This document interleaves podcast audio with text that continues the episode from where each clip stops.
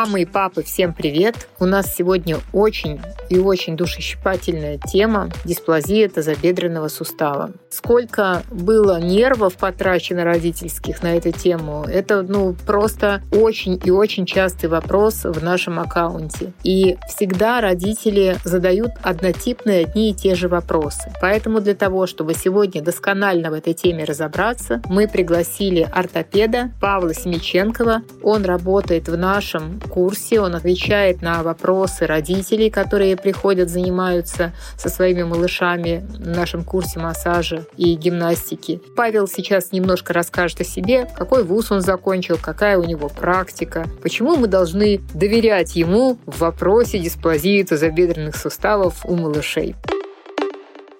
Павел, расскажите нам о себе чуть-чуть. Так, здравствуйте, Татьяна, здравствуйте, дорогие наши родители, мамы, папы, все, кто нас смотрит. Меня зовут Семиченков Павел, я врач-травматолог-ортопед. По совместительству я многодетный отец, у меня четыре девочки, поэтому я не понаслышке знаю, что интересует всех родителей, поскольку меня то же самое интересует, что и вас. И я буду как говорится, из первых рук вам рассказывать, что я рассмотрел в своей колокольне в этом вопросе с позиции родителя, с позиции врача, для того, чтобы мои знания помогли вам вырастить здоровых деток, здоровыми суставами. И э, моя миссия, миссия моей деятельности звучит следующим образом. Мы растим здоровых и счастливых детей, основываясь на здравом смысле и личном примере. Поэтому, если вам близка эта идея, значит, нам с вами пути. Давайте сегодня посвятим это время разбору такой важной темы, как дисплазия у детей. Вкратце о себе. Я закончил 16 лет назад Смоленский государственный медицинский университет, тогда он еще был академией. Потом 5 лет я проработал как врач-травматолог-ортопед экстренной помощи, в больнице скорой помощи, где занимался лечением травмы, травмы повреждений мирного населения. Переломы, вывихи, ранения, вот все, все в таком плане. Но 12 лет назад, уже почти 13 лет назад у меня начали рождаться дети, я заботился уже детской ортопедией и с головой в нее погрузился. Вот поэтому перед вами не только детский ортопед, но и взрослый ортопед, по сути дела. Поэтому я в своих пациентках маленького возраста вижу, вижу будущих взрослых, а в своих взрослых пациентах, я вижу своих маленьких деток, да, и смотрю, что из этого получается. Поэтому я, быть может, счастливый, наверное, такой обладатель опыта, который может посмотреть на развитие суставов, на развитие позвоночника и взрослых, и детей. И попытался связать этот опыт воедино, и сегодня я постараюсь до вас его донести. Ну, по крайней мере, дисплазия тазобедренных суставов совершенно точно вопрос, который может аукнуться в дальнейшем, и причем повлиять самым серьезным образом на всю, так сказать, дальнейшую жизнь человека. Поэтому уж точно в этом вопросе досконально нужно разобраться, каждому родителю, у кого есть грудной ребенок. У вас, кстати, младшей дочке сколько сейчас? Полгода. Вот, видите, у нас... Шесть месяцев. Да, у нас да. Павел прям наша целевая аудитория. Абсолютно точно знает, как для э, родителей, для мам, для пап важно разобраться в вопросах дисплазии ТБС. Вообще, что это такое, Павел, дисплазия вот, тазобедренного сустава? И почему она вообще возникает? Вопрос очень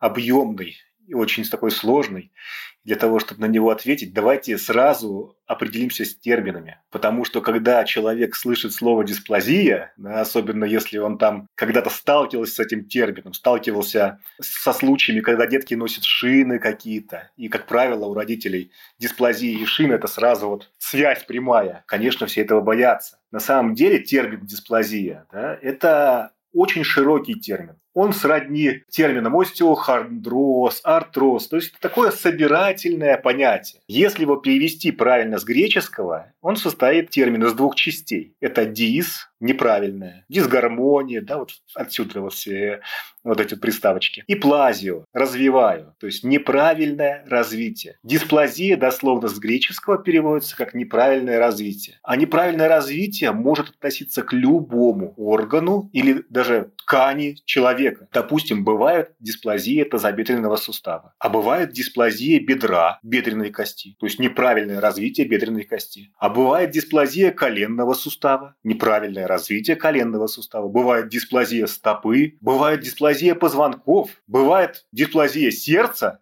Вот если вы слышали там термины там пороки сердца, а, пролапс митрального клапана, незаращенные там овальное окошечко, либо талов проток. Это все элементы неправильного развития сердца. И на самом деле, когда вот мы смотрим деток, и видим признак дисплазии в одном месте, мы обязательно должны понимать, что мы легко можем найти эти признаки и в других органах. Допустим, ребенок с дисплазией тазобедренных суставов часто имеет дисплазию шейных позвонков. Им часто ставят такой диагноз, как подвывих атлант, а это не что иное, как гипермобильность шейных позвонков, которые, скажем так, болтаются избыточно. Или мы у таких деток часто видим малые пороки сердца в виде того же самого пролапса митрального клапана. Это тоже элемент дисплазии. Поэтому дисплазия – понятие многоликое, и мы должны четко понимать, о дисплазии чего мы говорим. Если мы говорим о термине дисплазия тазобедренных суставов у новорожденного, мы должны четко понимать, что мы говорим о конкретном суставе, который почему-то неправильно развивался, и ребенок родился с неправильно развитым тазобедренным суставом. То есть развитие этого органа чем-то отличается от среднестатистического, среднего малыша вот в популяции. Любое отклонение можно трактовать как дисплазия, но дисплазия, дисплазия рознь. Даже дисплазия тазобедренного сустава бывает различных видов. Мы сегодня с вами об этом поговорим. То есть есть, ну, насколько я знаю, несколько степеней дисплазии, и в зависимости от этого, наверное, и назначает, когда-то стоит назначить шину, да, и действительно именно в шине вариантов нет, да, а э, когда-то дисплазия, ну, я так понимаю, что при помощи каких-то других, может быть, инструментов может быть либо вылечена, либо, ну, как она сама проходит, как вообще там процесс в организме, это же созревание, да, идет у, у организма э, грудничка. Дозревают, наверное, наверное, хрящи, да, кости. Ну, давайте сначала разберем анатомию тазобедренного сустава. Что из себя представляет тазобедренный сустав? Это шаровидный сустав. То есть головка бедренной кости, которая имеет шаровидную форму, вставляется в такую же шаровидной формы выемку в тазу. В результате чего тазобедренный сустав, он как бы крутится в этой выемке и имеет три степени свободы. Сгибание, разгибание, отведение, приведение и вращение. Соответственно, когда мы говорим о дисплазии тазобедренного сустава, мы говорим именно об этой головке, вставленной в выемку называемая вертлужная впадина. Вот эта вертлужная впадина и оценивается на УЗИ тазобедренных суставов. И вертлужная впадина представляет собой как бы тарелочку, миску такую, в которую вкладывается головка. Я всегда говорю своим пациентам, что тазобедренный сустав представляет собой как будто арбуз, который лежит в тарелке. А тарелка бывает разной глубины. Если тарелка такая глубокая миска с высокими краями, арбуз лежит в этой тарелке стабильно. Он не может никуда укатиться, он не может из нее вывалиться. Если эта тарелочка не глубокая, то арбуз начинает в ней, скажем так, болтаться. И степень свободы этого арбуза в неглубокой тарелке гораздо больше. Так вот, тазобедренный сустав ребенка с легкой дисплазией, по сути дела, представляет собой арбуз в неглубокой тарелке. Он все еще лежит в ней, никуда не девается, но имеет большую степень свободы. То есть, когда мы говорим о дисплазии тазобедренного сустава, мы говорим, что у этого ребенка, который родился с дисплазией тазобедренного сустава, неглубокая выемка в тазу в которую вставляется головка бедра. И как же ее углубить? Ее можно углубить? Ее углубить, ну, мы забегаем немножко вперед, невозможно. Как это ни странно звучит, да? Для многих, может быть, это станет каким-то, как ударом по голове, да, но... А что же делать? Здесь а что же делать? Другие принципы. Так вот, давайте продолжим, да. Когда вертлужная впадина очень мелкая и больше похожа на блюдце, вот это называют дисплазией средней степени или подвывих бедра. Что это такое? Это означает, что головка бедра может подкатываться к самому краю вот этой впадины, вот этой тарелочки и сустав становится нестабильным. И если такой сустав поместить в неблагоприятные условия, может скажем так, э, выскакивать, происходить частичное разобщение между арбузом и тарелкой. А когда мы говорим о дисплазии тяжелой степени, это означает, что вот это блюдце настолько мелкое, оно практически плоское, что головка круглая не удерживается в этой выемке. И происходит разобщение тарелки и арбуза. Арбуз выкатывается из тарелки, и это уже дисплазия тяжелой степени или врожденный вывих бедра. Еще раз, друзья, давайте с вами повторим вот эти важные концептуальные вещи. Нормальный сустав – это глубокая вертлужная впадина. Головка в ней стабильна и никуда не девается. Она просто в ней вращается. Дисплазия легкой степени. Не глубокая вертлужная впадина, но при этом она способна удерживать стабильно головку внутри себя, не позволяя ей вывихиваться. Дисплазия средней степени. Вертлужная впадина мелкая, и головка получает такую степень свободы, что она становится нестабильное. Вот это пограничное состояние, которое мы должны выявить. И врожденный вывих бедра означает, что происходит полное разобщение впадины вертлужной и головки. И это уже тяжелая степень дисплазии, которая обычно требует хирургического лечения. Я хотела спросить, вот ставят вот эту вот первую степень, вторую степень. Вот вторая степень – это как раз не глубокая тарелка, да? Правильно я поняла? Да, вот мы с вами сегодня как раз и разобрали. То есть есть разная степень выраженности глубины вертлужной впадины, но вот именно эту вещь и смотрят на УЗИ. То есть как э, мы действуем, как должны действовать медики, когда к ним приходит э, пациент, мама с ребенком, для того, чтобы подтвердить или опровергнуть наличие дисплазии тазобедренных суставов. Важно понимать, что есть клинические признаки, а есть объективные признаки, которые мы видим при помощи инструментальных методов исследования. Это вот в месяц, да, мы первый раз делаем УЗИ тазобедренного сустава. Всем детям должны в России сделать, правильно? Совершенно верно. Обычно во многих клиниках, во многих роддомах сейчас такая тенденция прослеживается, УЗИ начинают делать прямо в роддоме. То есть прямо в роддоме есть врач-узист, который скрининговым методом просто просматривает тазобедренные суставы. Это не везде практикуется, не во всех учреждениях есть такая возможность. Может быть, по причине э, финансового обеспечения, может быть, по причине отсутствия специалистов. Это иногда не делается, часто не делается. Но очень важно понимать, что в первые три месяца мы обязательно должны сделать УЗИ тазобедренных суставов. И я обосную почему. Есть, конечно же, клинические признаки, которые описаны во всех букварях медицинских, такие как разного уровня ягодичные складки, наличие при движении в тазобедренных суставах каких-то щелчков, соскальзывания, вот таких вот каких-то непонятных ощущения руками, которые чувствует специалист или мама при движении тазобедренных суставов. Изменение объема движения в тазобедренных суставах, например, ограничение разведения ножек или наоборот, избыточное разведение ножек, должно заставить задуматься и заподозрить, а нет ли здесь дисплазии тазобедренных суставов. А как в норме ножки должны разводиться, чтобы мамы вот уже сразу примерно представили, на сколько градусов? Ну, сейчас большинство специалистов сходятся во мнении, что ножки в норме разводится от 60 до 80 градусов. То, что меньше, то есть приводящая контрактура тазобедренных суставов, может свидетельствовать о вывихе тазобедренных суставов. Если наоборот ножки полностью раскладываются вот так бабочкой и кладутся легко на кушетку, на смотровую, да, на пеленальный столик, это тоже может говорить о гипермобильности тазобедренных суставов. То есть о той самой мелкой вертлужной впадине, которая позволяет вращаться этому арбузу с большой степенью свободы. Поэтому в любом случае нужно обследовать ребенка физически. Но, вот как говорится, все, что сказано до слова, до слова «но», не имеет никакого значения. На моей практике встречались случаи, когда при клиническом осмотре у ребенка все было хорошо, а на рентгенографии в 10 месяцев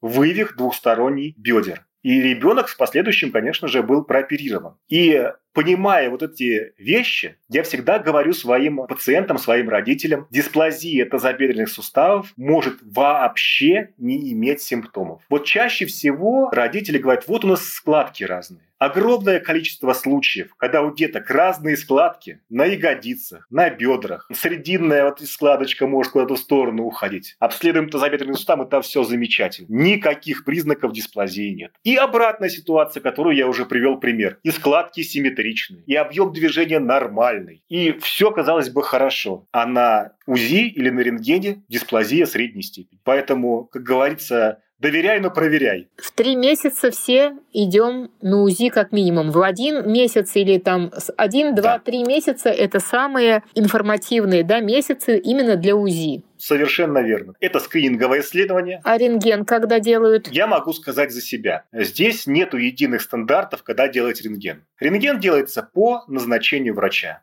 Если у меня есть сомнения по данным УЗИ, я делаю рентген. но нет никакого смысла делать рентген раньше 4 месяцев. Почему? Потому что на рентгене мы не видим мягкотканных структур. А у ребенка до 4 месяцев сустав в основном мягкотканный и хрящевой, то есть те структуры, которые не видны на рентгене. А те зоны окостенения, которые видны на рентгене до 4 месяцев, они настолько малы, что не представляется возможным достоверно оценить истинную анатомию тазобедренных суставов. Поэтому до 4 месяцев я опираюсь, как правило, исключительно на данные ультразвукового метода исследования. У более старших детей по показаниям я запрашиваю рентгенографию. Когда я вижу, что по УЗИ есть выраженная дисплазия, я дополнительно для принятия решения назначаю рентгенографию. А как опасения мам насчет того, что такому маленькому ребенку мы делаем рентген. Вот что вы, как вы это прокомментируете? Есть вообще почва какая-то вот под такими страхами? Рентген, э, на мой взгляд, абсолютно безопасен. Если сравнить дозу, которую мы получаем при обычном стандартном снимке, это доза излучения она сравнима с перелетом в самолете. А у нас летают и беременные, и кормящие, и маленькие детки, груднички, и летать никто не боится. И многие летают там чуть ли не каждый месяц. Поэтому никакой связи там, с какой-то развитием какой-то патологии, лучевой болезни здесь не будет. Если назначен рентген, сделайте. Ценность данного исследования превышает э, последствия риски. Да, риски. Возможные. Да. да.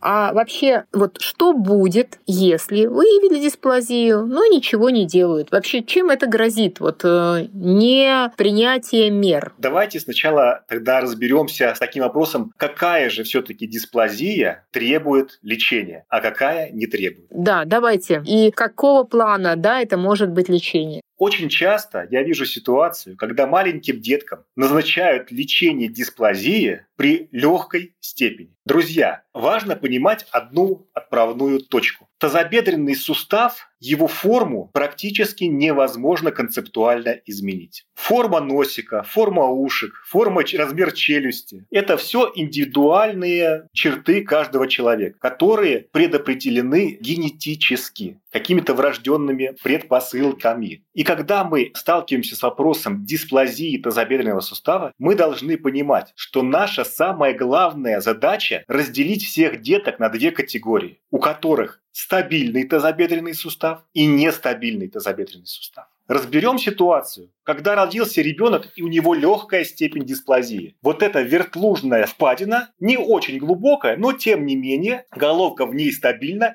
и никакого разобщения суставных поверхностей не происходит. Ни электрофорез, ни парафиновые аппликации, ни витамин D не изменит форму данного сустава. А я в течение 15 лет занимался хирургией суставов у взрослых. Мой опыт больше 6 тысяч операций по замене коленного и тазобедренного сустава. И вот очень часто ко мне приходят бабушки там с разрушенным тазобедренным суставом и говорят, что вот сустав разрушился, нужно оперировать. И я смотрю их снимочек и понимаю, что у них в детстве была дисплазия. Неглубокий тазобедренный сустав, и вот он разрушился. И можно, конечно, сказать, что он разрушился из-за дисплазии. Но я бы так никогда бы конкретно не говорил. Он разрушился на фоне дисплазии. Но просто у бабушки рост метр, там 165 сантиметров, да, а вес 110 килограмм. И спрашивается, что большую роль сыграло? Наличие врожденной предпосылки в виде дисплазии? Или все-таки индекс массы тела за 40? Правда же? Поэтому дисплазия не является ни в коем случае приговором. Немножко позже коснемся этого. И люди с легкой степенью дисплазии живут счастливо всю жизнь. И многие проживают эту жизнь даже не подозревая, что у них есть какая-то дисплазия. То есть термин дисплазия не ставит на ребенке крест, это не приговор, это не какая-то там страшная болезнь. Я всегда говорю, легкая степень дисплазии – это особенность вашего ребенка, не более того. Расценивайте это как индивидуальную особенность. Ну, то есть это тот вариант, когда не вывих, правильно? Конечно, совершенно верно. Но когда речь идет о средней степени тяжести дисплазии, вот эта впадина мелкая и похожа на блюдце. Блюдце это забедренного сустава, да? И головка настолько имеет большую степень свободы, что может выходить на край вертлужной впадины. Такой разболтанный сустав, пока не укрепились мышцы, пока у ребенка не включились мышцы, имеет тенденцию к нестабильности. И вот здесь мы должны создать более стабильные условия для такого сустава. То есть мы для ребенка выводим ножки в физиологическое положение. Это сгибание и разведение. То есть то самое положение, которое он принимал, будучи в матке, будучи на внутриутробном развитии. Мы как бы искусственно продлеваем вот это эмбриональное положение. Для чего?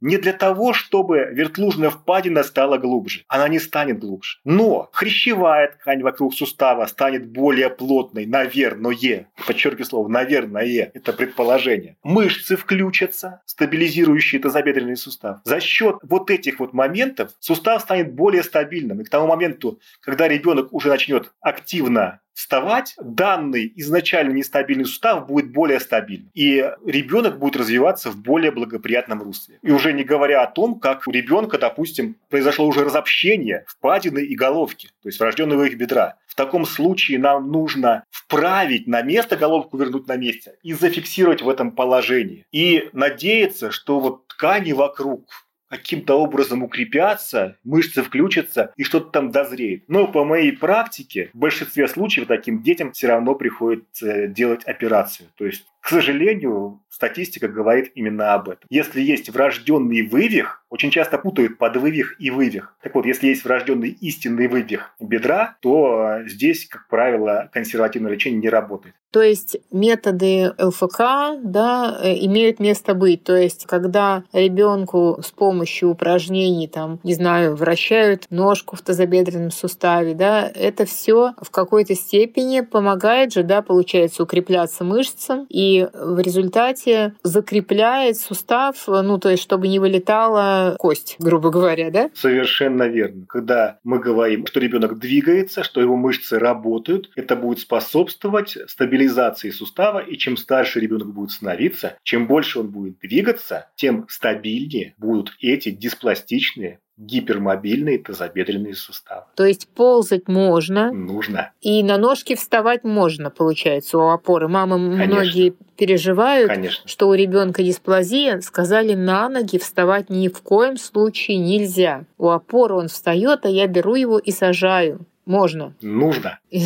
То есть родители, еще раз, мы с вами разделяем дисплазию на тяжелую степень, когда у ребенка вывих, и там обязательно ношение шины, и без нее никак. Правильно, Павел? Совершенно верно. И если шину вам ортопед не назначил, то максимальное количество движения для малыша позволит ему быстрее укрепить мышцы, соответственно, профилактировать э, выкатывание арбуза из тарелки. Улучшить состояние и стабильность тазобедренных суставов. Поэтому э, движение, как правило, всегда является профилактикой, да, и функция творит орган, да, то есть получается наши ножки чем чаще э, двигаются, тем э, лучше функционал ну и сустава в данном случае. Совершенно верно. Значит, без шины мы можем обойтись во всех случаях, когда не вывих, да, не вывих. Не вывих и не подвывих. И не подвывих. А обычно вот а, в описании диагноза там как-то пишут же, да, степень такая-то 2А, я знаю, 2Б. Вот для родителей да. переведите, что есть что. Вот вывих и подвывих, это как, какие циферки будут? Ну, смотрите, мы с вами говорим, что ребенку нужно сделать УЗИ тазобедренных суставов. Если у вас там написан тип 1А, это абсолютно а, нормальный забедренный сустав. При этом мы смотрим на два показателя. Угол альфа и угол бета. Что означают эти углы? Угол альфа означает, насколько головка бедра покрыта вертлужной впадиной. То есть она определяет глубину вертлужной впадины. Чем больше этот угол, тем больше глубина вертлужной впадины. Приняты нормы, то что угол альфа должен быть более 60 градусов. Так что если угол альфа у вас 61 градус, 70 градусов, это абсолютная норма. Это те суставы, которые не требуют никакого лечения, скажем так. Требуют просто для того, что, того, чтобы ребенок э, жил, развивался и двигался. Если угол альфа менее 60, но больше 50, это вот та самая мелкая вертлужная впадина. Но она, как правило, стабильная. То есть при этом не происходит разобщение головки, арбуз из тарелки не выкатывается. Как правило, таким деткам ставят дисплазию легкой степени, но я в таких случаях обычно шину никакую не назначаю. Но вот если угол альфа менее 50 градусов, это уже говорит об дисплазии средней и тяжелой степени. И в этих случаях я всегда назначаю шину. Ну а угол бета это, соответственно, тот кусок головки, который торчит из вертлужной впадины. И там он должен быть менее 55 градусов. То есть он чем меньше, тем лучше. Тем означает, что более глубоко погружена головка внутрь вертлужной впадины. Вот примерно такие вот показатели. И вот в той ситуации, когда я сомневаюсь, допустим, у ребенка 4 месяцев угол альфа 52-53 градуса, то есть близко сюда, к нестабильности, я делаю рентгенографию. И на ней ведь на лучше. И иногда даже переделываю УЗИ. Да. И вот на основании анализа вот совокупности вот этих данных я уже принимаю решение, почему я это делаю. Для меня назначение шины всегда является вынужденным событием. Я назначаю шину, понимая, что я выбираю из двух зол меньшее. Зафиксировав ножки в э, положении вынужденного сгибания и разведения, я прекрасно понимаю, что я ограничиваю ребенка в движении. Его мышцы в этот момент не двигаются и не развиваются. То есть мы ожидании укрепления пассивных каких-то структур во вокруг сустава, там, хрящевой губы, каких-то связочек, быть может, да, мы достоверно теряем в активных стабилизаторах. Мышцы не двигаются. Любая мышца без движения, она атрофируется. И поэтому я понимаю, что назначив шину, я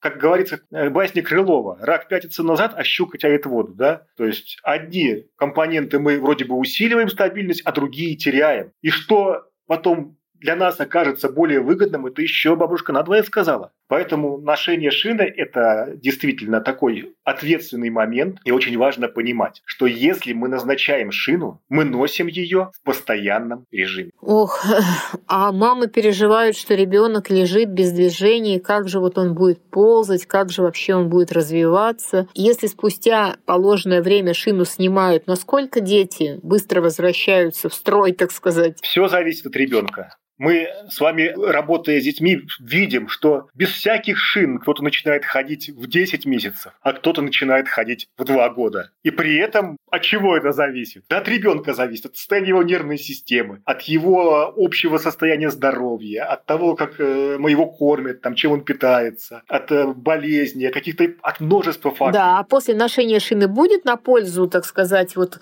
гимнастика и такое, можно сказать, целенаправленное увеличение двигательной активности, оно вот поможет быстрее ребенку вернуться в строй? Оно абсолютно показано. Оно необходимо, жизненно необходимо таким деткам. Потому что ребенок, который проносил шину, имеет атрофированные мышцы. Их нужно срочно восстановить. Срочно, в ближайшие там дни и недели. Потому что мы утратили за это время всю активную стабилизацию тазобедренных суставов. И если срочно ее не включить, ничего хорошего не будет. Это еще один фактор, который очень важен в плане ранней диагностики. Делаем ребенку как можно раньше УЗИ. Как можно раньше надеваем шину, если она ему показана. Я всегда говорю, что в 6 месяцев шину нужно снимать, а не надевать. Чтобы успеть еще и к активному движению, для того, чтобы ребенок максимально да, укрепил да. свои мышцы. Совершенно верно. Первые полгода ребенок еще не включает, он не осознает свой таз полноценно. Он еще кабачок как говорят.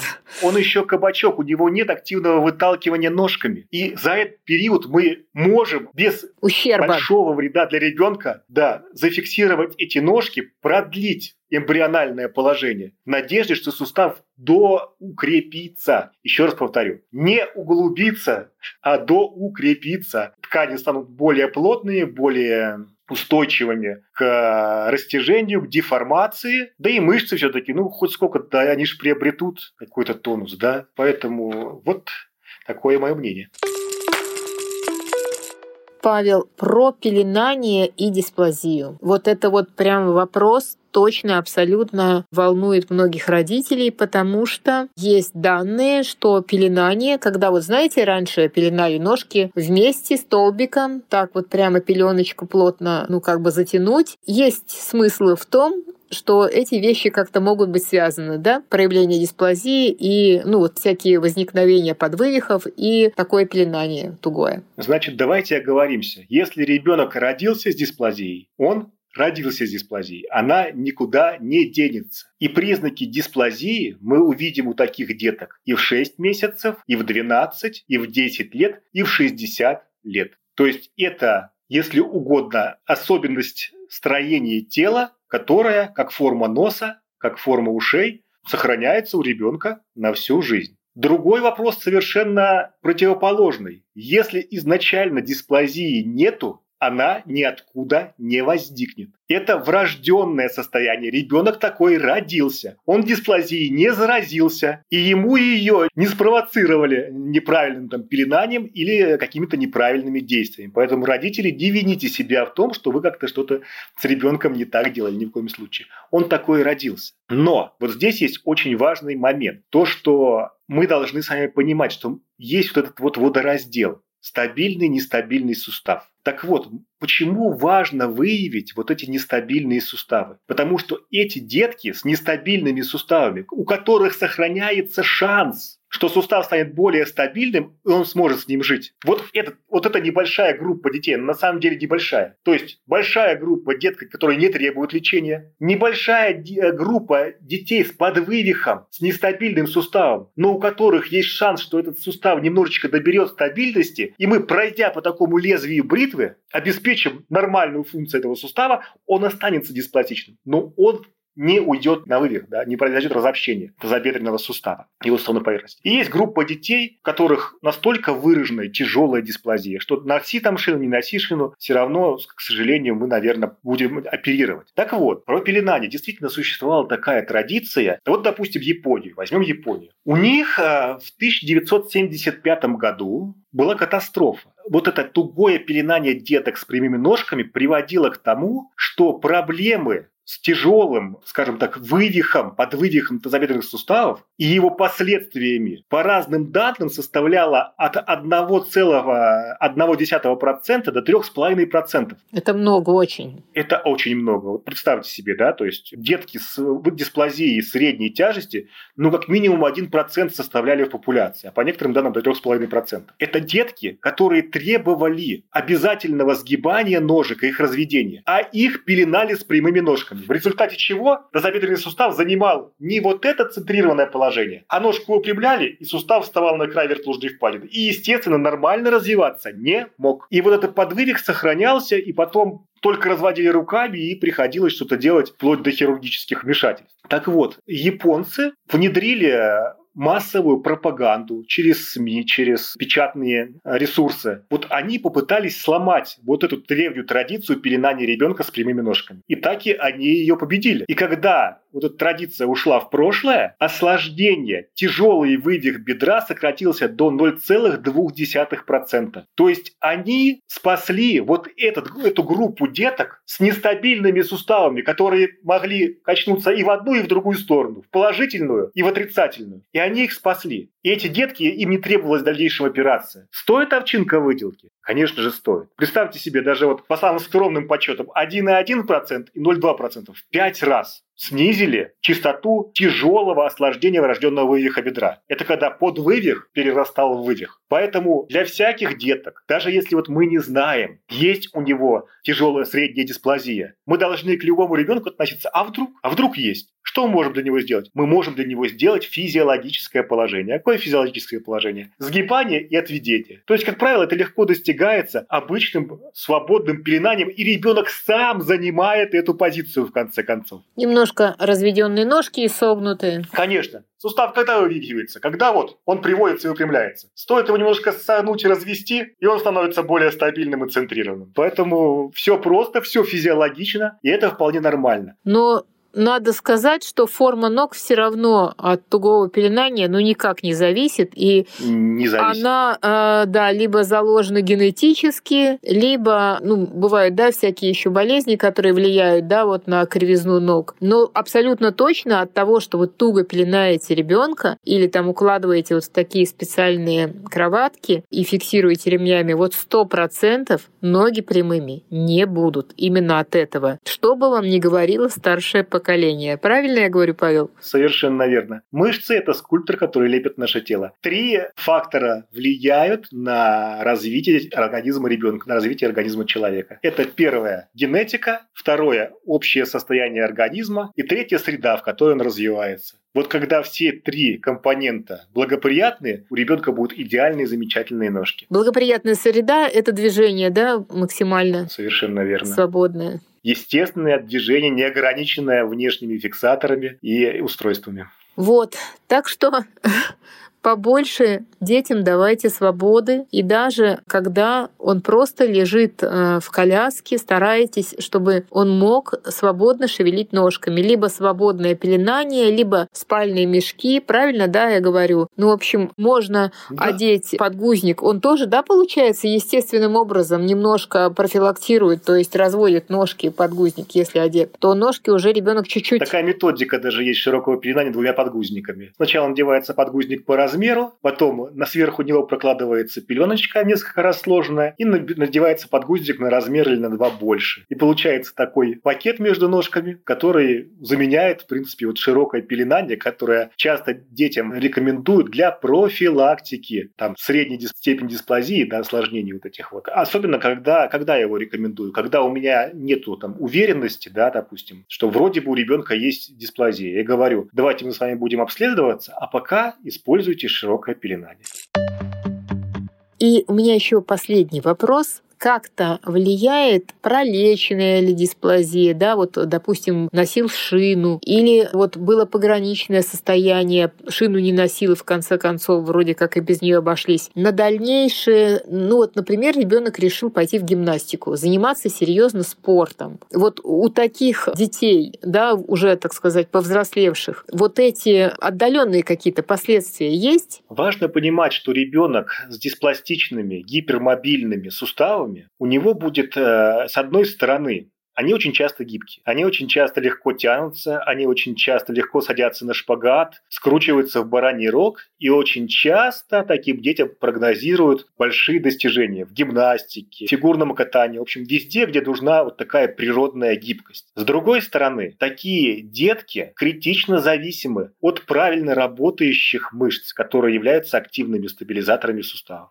Если у таких деток возникает проблема со стабилизацией суставов, тазобедренных или каких-либо еще, то есть нарушается мышечный баланс, такие детки имеют более высокие шансы на травмы, на дисфункции, на развитие каких-то болевых синдромов. Поэтому это, скажем, палка о двух концах. Если вообще спросить принципиально мое отношение к спорту, к профессиональному, я всегда говорю родителям, что профессиональный спорт к здоровью не имеет никакого отношения. Если вы меня спрашиваете как врача, каким спортом ребенку может заниматься, я как врач не могу вам дать другого ответа, как занимайтесь непрофессиональным спортом. Спорт высоких достижений несовместим со здоровьем суставов, со здоровьем ребенка в принципе, потому что современный спорт высоких достижений – это запредельные, экстремальные нагрузки. И каждый родитель должен понимать, что наверх придут не все. Огромное количество таких детей, которым прочили в гимнастике, в фигурном катании достижений, они сходят с дистанции. И вы должны понимать, что олимпийский чемпион один из миллионов в год, 4 года, один из миллионов. Все остальные... Да, все остальные... Сколько? Трус... Сколько? У нас четыре, да, допустим, в России. Там Трусова, Медведева, что там еще, да? Вот четыре там или пять девочек. Сколько осталось за бортом, да? Да, остальные все. Они потратили жизнь, они потратили детство. Это дети, у которых отняли детство. Ребенок, занимающийся профессиональным спортом, это ребенок без детства. Он не видит ничего, кроме спорта. Каждый родитель должен это понимать.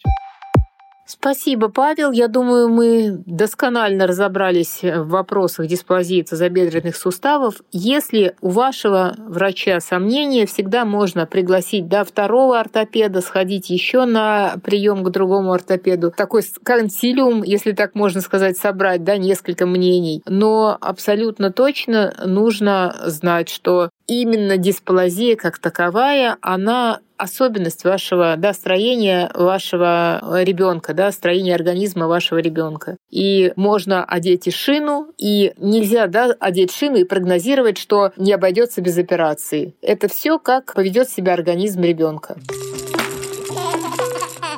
Спасибо, что послушали этот выпуск. Мы будем очень рады, если вы поставите нашему подкасту 5 звездочек в Apple подкастах, оставите комментарий ВКонтакте или на платформе CastBox. Подпишитесь в Яндекс Музыке и расскажите о подкасте в социальных сетях. И спасибо вам большое, что слушаете нас. До встречи, услышимся в следующем выпуске.